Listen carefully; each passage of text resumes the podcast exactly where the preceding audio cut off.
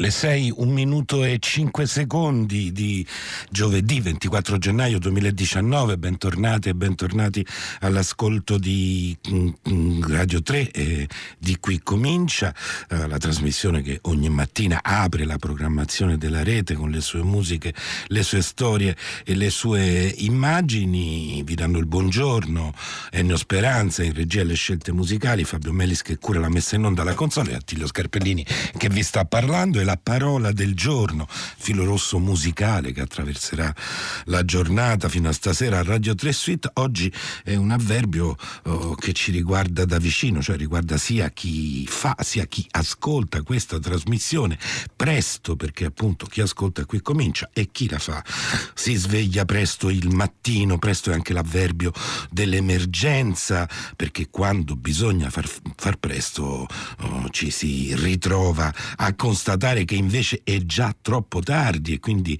a ripetere la paradossale petulante esortazione del Bianconiglio di Alice nel Paese delle Meraviglie: presto che è tardi.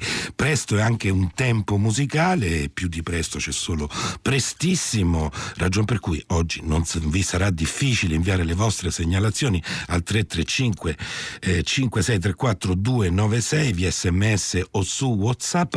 Noi in trasmissione cercheremo di riprendere nei limiti del possibile un'annosa e vessata questione che nel tempo ha mutato il suo aspetto ma poi non si è mai esaurita, quella dei rapporti tra autorità e potere che spesso si confondono ma che non sono e non vengono percepiti come la stessa cosa.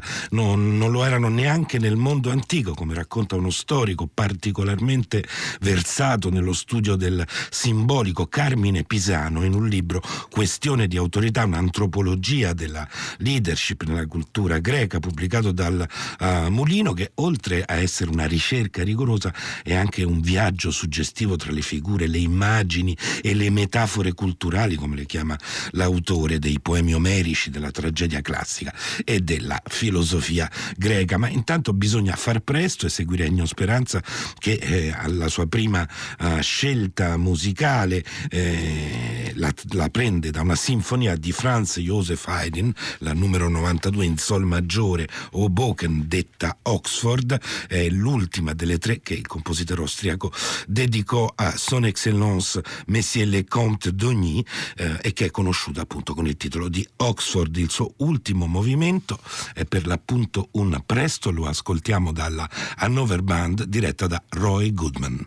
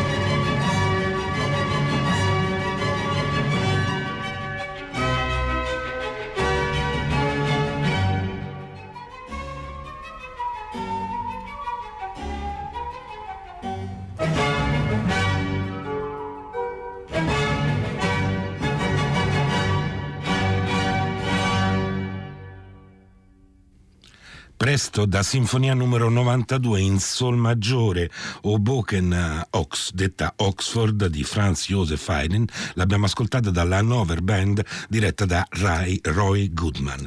La Sinfonia numero 92 è l'ultima delle tre dedicate a Son Excellence Monseigneur le Comte d'Ogny, come recita la dedica di Haydn sull'autografo. Claude François Marie Rigolet, Conte d'Ogny, era uno degli aristocratici sostenitori di una istituzione parigina, il Concert de la Loge Olympique, che aveva già commissionato Haydn, scrive Ennio Speranza nella sua nota, le 6 sinfonie numero 82-87, conosciute appunto come parigine. E Ogny chiese poi al compositore 3 nuove sinfonie che vennero composte negli anni, in anni cruciali, anni che vanno dal 1788 al 1789, e nel contempo un principe tedesco aveva commissionato Haydn 3 sinfonie e il compositore gli inviò le stesse che aveva inviato al Conte d'Ogny a Parigi. Haydn scelse questa sinfonia per l'esecuzione ad Oxford, quella di cui abbiamo ascoltato l'ultimo movimento, che è per l'appunto un presto. E presto è anche la nostra parola del giorno, il nostro numero di messaggerie a cui scrivere le vostre segnalazioni musicali è il 335 5634 296. Noi voltiamo pagina e ci poniamo una domanda che spesso riecheggia.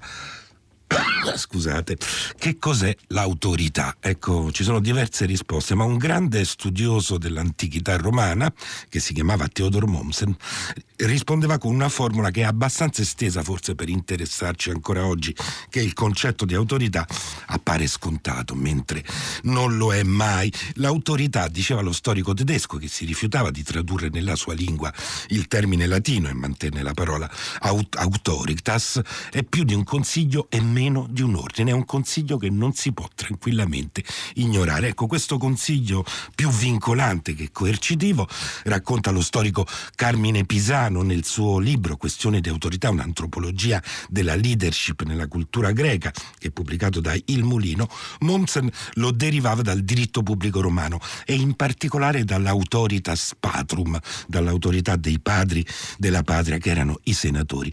Questi ultimi sanzionavano le decisioni del popolo con la loro autorità legittimante e in tal modo ne accrescevano il valore e l'efficacia, già perché autoritas viene dal verbo augere, che vuol dire accrescere e aumentare, e colui che compie questo lavoro, colui che accresce, è per l'appunto l'autore. Ora, per molto tempo si è creduto che questo concetto non avesse equivalente al di fuori del mondo latino in cui è nato, dell'autorità. Ad esempio, i greci non conoscevano neanche la parola per evocarla, tanto che un grande conoscitore dell'apparato politico e giuridico di Roma, lo storico Cassio Dione, sosteneva che ellenizzare l'autoritas romana era impossibile, visto che le città greche non possedevano il Senato. Ma la principale tesi di Questione d'autorità è proprio che non bisogna invece limitare il concetto di autorità all'orizzonte culturale in cui l'espressione è nata e a questa metafora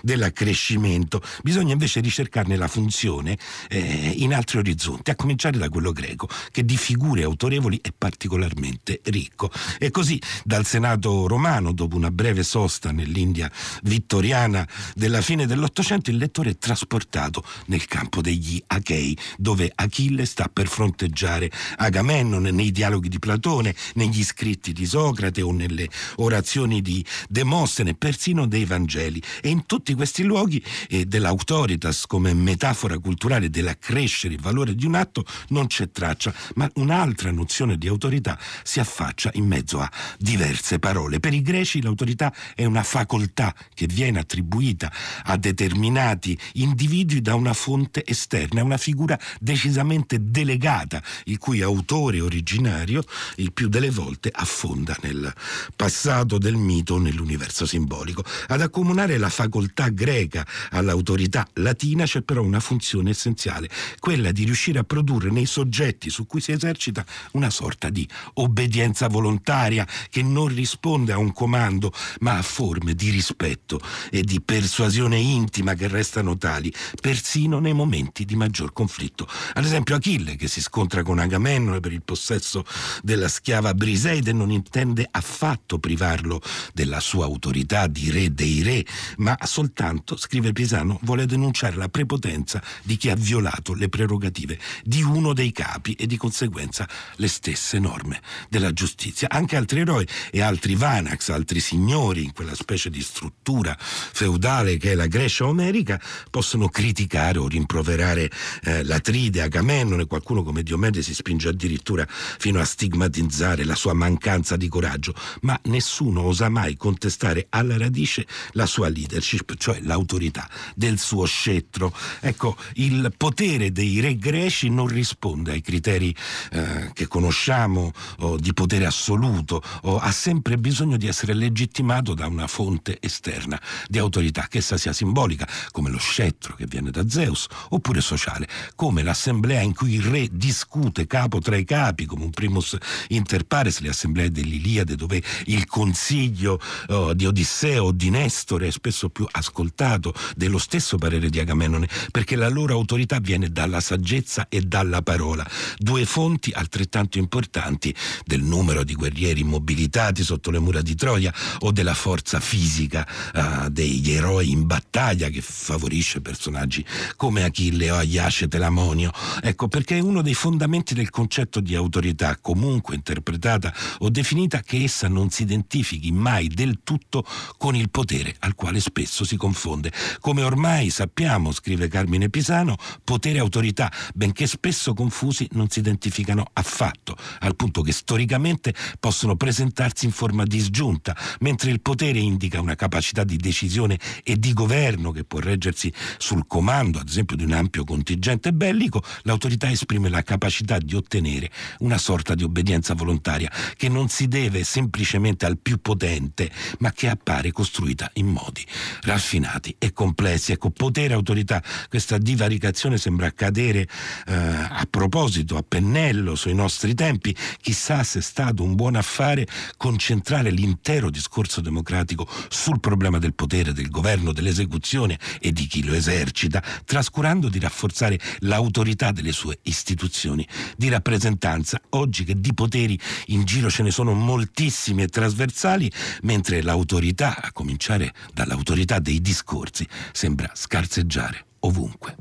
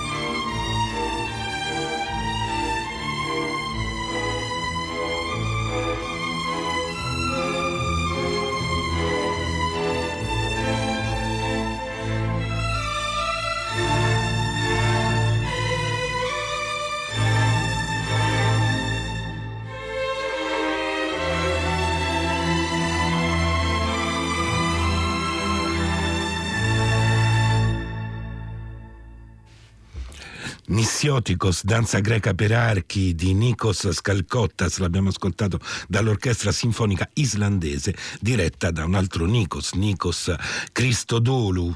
Nikos Skalkottas, nato nel 1904 e scomparso nel 1949, è stato uno dei più importanti compositori greci del primo Novecento. Studiò a Berlino, dove era allievo di Arnold Schoenberg, recependo le istanze dodecafoniche del maestro e scrivendo musica nell'alveo della tonalità e della dodecafonia, occupandosi però anche di musica tradizionale e lavorando alla trascrizione di diverso repertorio folcloristico. Le tre danze greche per archi del 1936, da cui è tratta la danza che abbiamo appena ascoltato, Nissiotikos, appunto sono fra i suoi lavori più importanti. E Potere e autorità, l'antropologia della leadership di Carmine Pisano, Questione di autorità, un'antropologia della leadership nella cultura greca, si chiama il suo libro, edito da Il Mulino, si concentra su un dato che ci sfugge sempre, sulla funzione del simbolico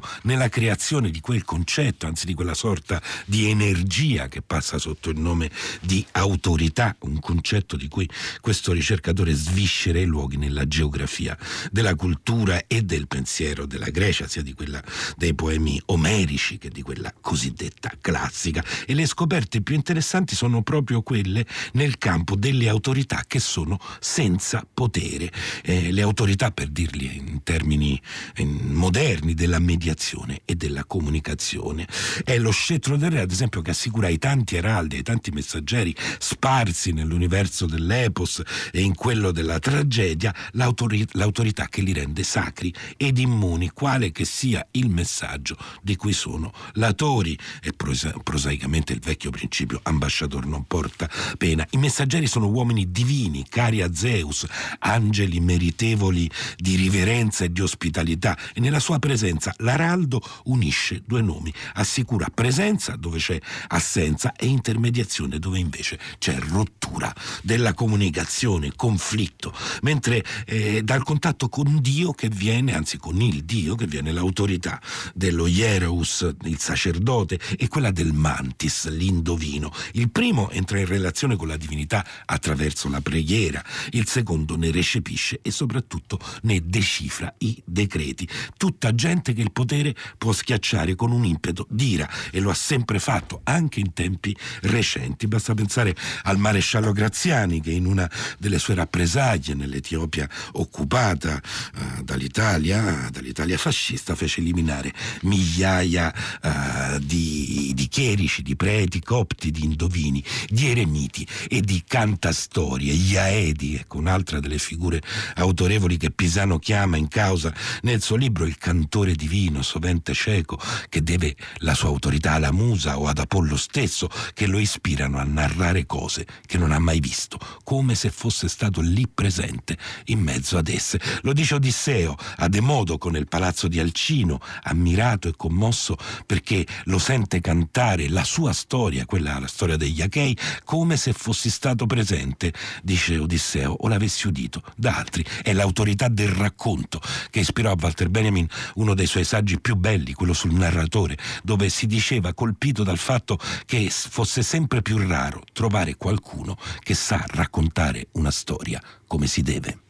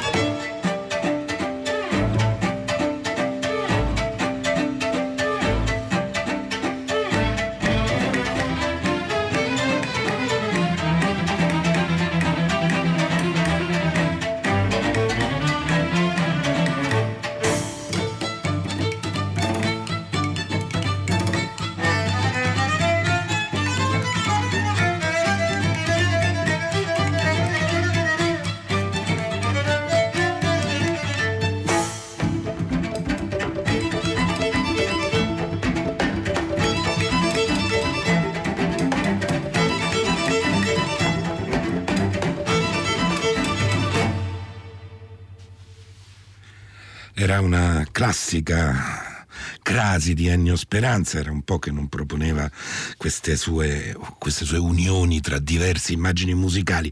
All'inizio abbiamo ascoltato Introduzione al Grecale. Il Grecale è un vento che si alza dall'isola di Zante di Francesco Pennisi, con Angelo Persichilli al flauto e Claudio Antonelli all'arpa. Poi è seguito Giovanni Sollima, Porta dei Greci, da Spasimo per violoncello e ensemble, con Giovanni Sollima al violoncello e l'ensemble Soni Ventorum. Anche qui stiamo nel vento. Due compositori siciliani e due composizioni che hanno entrambi un rimando, sebbene soltanto nominale, alla Grecia. Francesco Pennisi, compositore nato nel 1934, scomparso a Roma nel 2000, lambì diverse correnti della musica del Novecento, poi approdò a un suo linguaggio personale estremamente raffinato, con un costante uso di elementi decorativi che diventeranno poi una colonna portante della sua produzione. Introduzione al Grecale per flauto e arpa risale al 1984, e oggi ci sembrano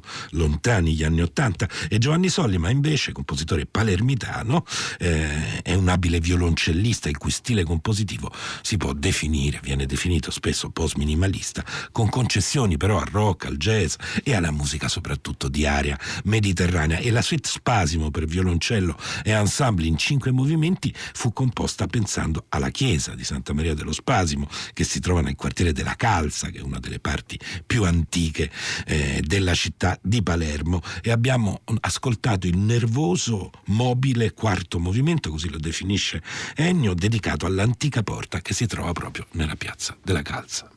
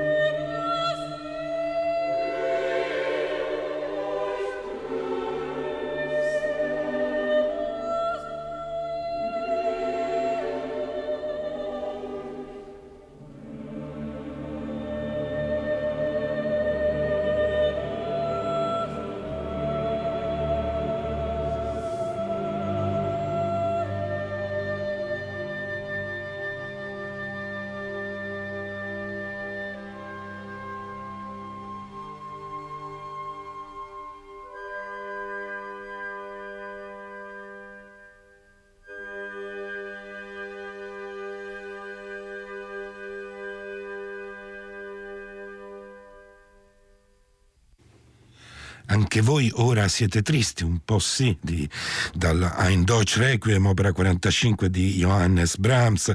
L'abbiamo ascoltato da Lucia Pop, soprano, dall'Orchestra Sinfonica Ceca e il Coro Filarmonico di Praga, diretti da Giuseppe Sinopoli. È noto in Italia come un Requiem tedesco, venne completato nel 1868 ed è un'opera sinfonico-corale di carattere sacro ma non liturgico.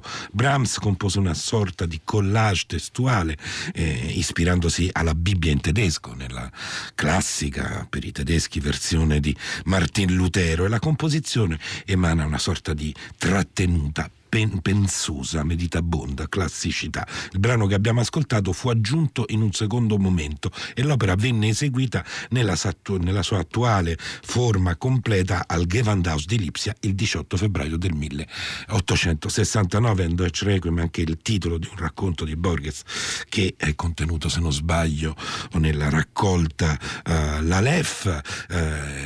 Tutta la musica, diciamo, che abbiamo ascoltato oggi, le varie scelte di Ennio Speranza, a cominciare da Nikos Skalkottas, sono ispirate al tema del giorno che affonda le radici nel mondo greco, nella cultura greca antica e arcaica. Il libro di cui abbiamo parlato si chiama Questione di autorità di Carmine Pisano, e adesso, presto che tardi, perché la parola del giorno è presto, con Dionisis Savvopoulos, As Cratisun Iori, una canzone di uno dei più importanti cantautori greci, nato a Salonicco nel dicembre del 1944.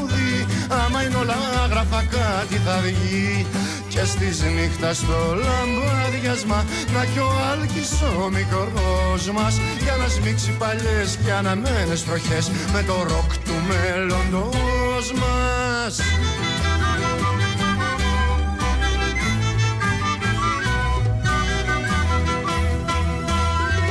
Ουρανός είναι φωτιές, ανεμομαζώματα, σπίθες και κυκλώματα βρε και παρέες λαμπέρες, το καθρέφτισμά τους στις ακρογιαλιές και είτε με τις αρχαιότητες είτε με ορθοδοξία των Ελλήνων οι κοινότητες φτιάχνουν άλλον γαλαξία. Να κι ο Μπάμπης που έχει πιει κι η Λιδία ντρέπεται που όλο εκείνη βλέπετε βρε κι ο Αχιλλέας με την ζωή προς την Polaroid του γελαστή.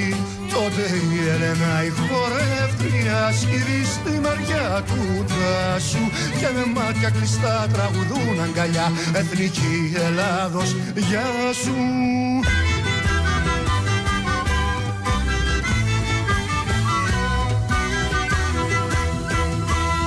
Τι να φταίει η Βουλή, τι να φταίνει εκπρόσωποι, ερήμοι και απρόσωποι βρε, αν πονάει κεφάλι, φταίει η απρόσωπη αγάπη που έχει βρει. Μα η δικιά μου έχει όνομα, έχει σώμα και θρησκεία και παππού σε μέρη αυτόνομα μέσα στην τουρκοκρατία. Να μας έχει ο Θεός γέρους, πάντα να ανταμώνουμε και να ξεφαντώνουμε βρε, με χορούς κυκλωτικούς κι άλλο τόσο ελεύθερους σαν ποταμούς και στις νύχτας στο λαμπάδιασμα να πυκνώνει ο δεσμός μας και να σμίγει παλιές και αναμένες τροχές με το ροκ του μέλλοντος μας.